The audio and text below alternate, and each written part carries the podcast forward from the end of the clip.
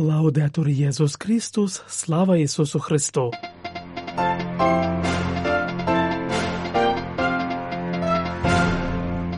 Ви слухаєте інформаційний випуск з Ватикану.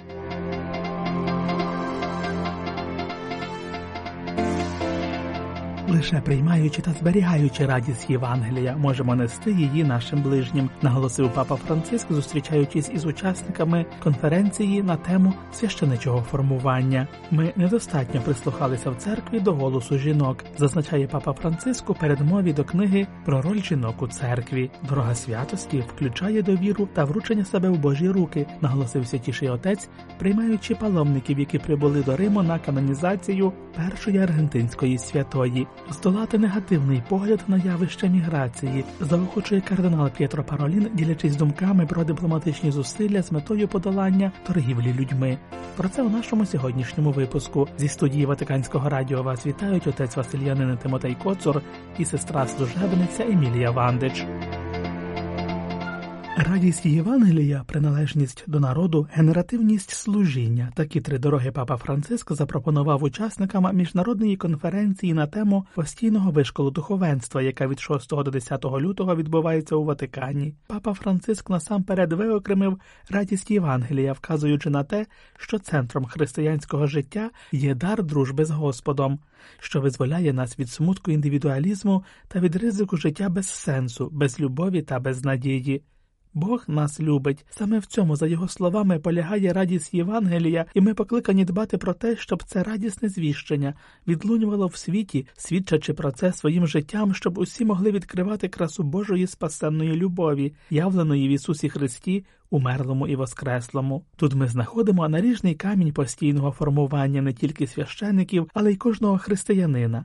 Тільки якщо ми є і залишаємося учнями, ми можемо стати служителями Бога і місіонерами Його царства. Лише приймаючи та зберігаючи радість Євангелія, ми можемо нести цю радість іншим, мовив наступник святого Петра, вказуючи також і на те, що потрібне цілісне загальнолюдське формування, оскільки бути господніми учнями це не релігійний маскарад, а стиль життя, що вимагає піклування про людяність, щоб священики були людяними. Другою дорогою, на яку вказав папа, є приналежність до Божого люду, оскільки учнями-місіонерами можемо бути лише разом, і для доброго виконання священичого служіння потрібно бути зануреними в священицький народ, з якого ми походимо. Щоби залишатися зануреними в реальну історію народу, необхідно, щоби священиче формування не було відокремленим, але здатним використовувати внесок Божого люду, не забуваючи про бідних і стражденних, які можуть багато чому навчити. Пояснив святіший отець, вказуючи на взаємність у церкві та взаємообмін між життєвими станами, покликаннями, служіннями та харизмами. Врешті папа підкреслив, що служити це характерна ознака христових служителів. За його словами, в перспективі служіння формування не є якоюсь зовнішньою дією, передаванням знання, а стає мистецтвом поставити іншого в центрі, виводячи наяв його красу, добро, яке він носить у собі, його дари, але також і тіні, його рани та прагнення. Сформований таким чином священник, у свою чергу, віддає себе на служіння Божому людові, є близьким до людей і, як це зробив Ісус на Христі, бере на себе відповідальність за всіх. Нехай же Господь дарує нам благодать наслідувати її приклад, і нехай цей приклад допоможе нам бути знаком любові і лагідності серед наших ближніх, побажав папа Франциск, приймаючи у п'ятницю 9 лютого паломників з батьківщини, які прибули до Риму на канонізацію першої аргентинської святої блаженної Марії Антонії де Сан Хосе, вітаючи співбратів єпископів, всіх священників, богопосвячених осіб і мирян, які приїхали, щоб взяти участь в урочистості, яка відбудеться в неділю в базиліці святого Петра Ватикані, святіший отець зазначив, що милосердна любов, яку блаженна виявляла через служіння найбільш потребуючим, сьогодні вирізняється особливим чином серед суспільства, яке ризикує забути про те, що радикальний індивідуалізм є найважчим для викорінення вірусом. Пам'ятаймо також, що шлях до святості передбачає довіру, відданість, як тоді, коли блаженна Марія Антонія прибула до Буенос Айреса лише з розп'яттям і босоніж, бо вона покладалася не на себе, а на Бога, уповала на те, що її нелегке апостольство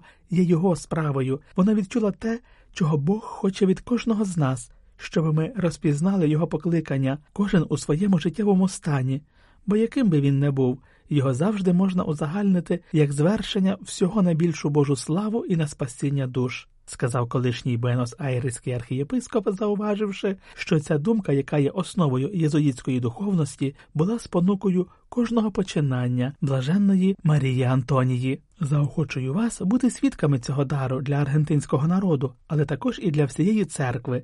Її ж, яка дуже популяризувала паломництва, просимо допомагати нам у нашому спільному паломництві додому Отця, побажав святіший отець.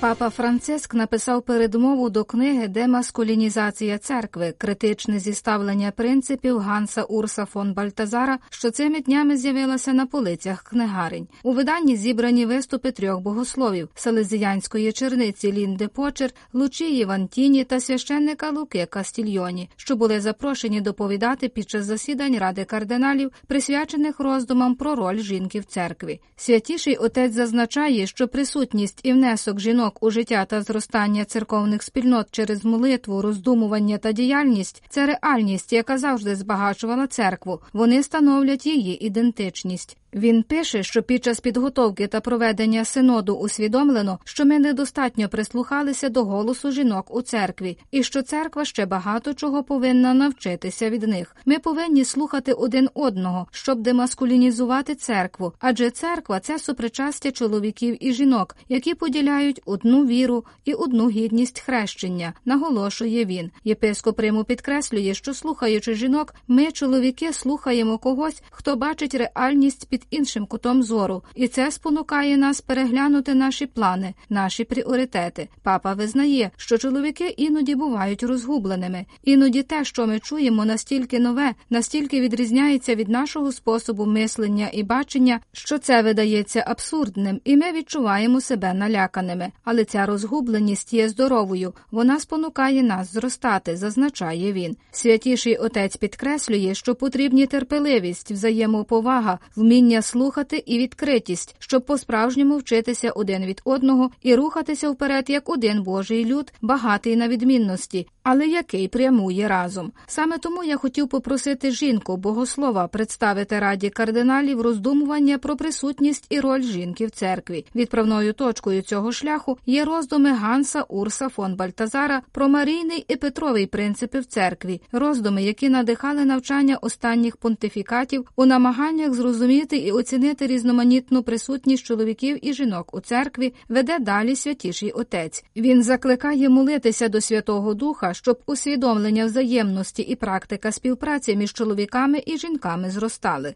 Папа висловив радість, що завдяки цій публікації роздуми, які Лучія Вантіні, Лука Кастільйоні та Лінда Почер запропонували раді кардиналів, можуть бути доступними для тих, хто бажає взяти участь у синодальному діалозі та поглибити тему церковних взаємин між чоловіками та жінками. Ці роздуми, за його словами, мають тенденцію відкривати, а не закривати, які спонукають до роздумів, запрошують до пошуку, допомагають молитися. Папа запрошує, щоб на цьому етапі синодального процесу ми не втомлювалися йти разом, що дозволить бути живим тілом Воскреслого Христа, виходячи на зустріч нашим братам і сестрам без страху на вулицях світу.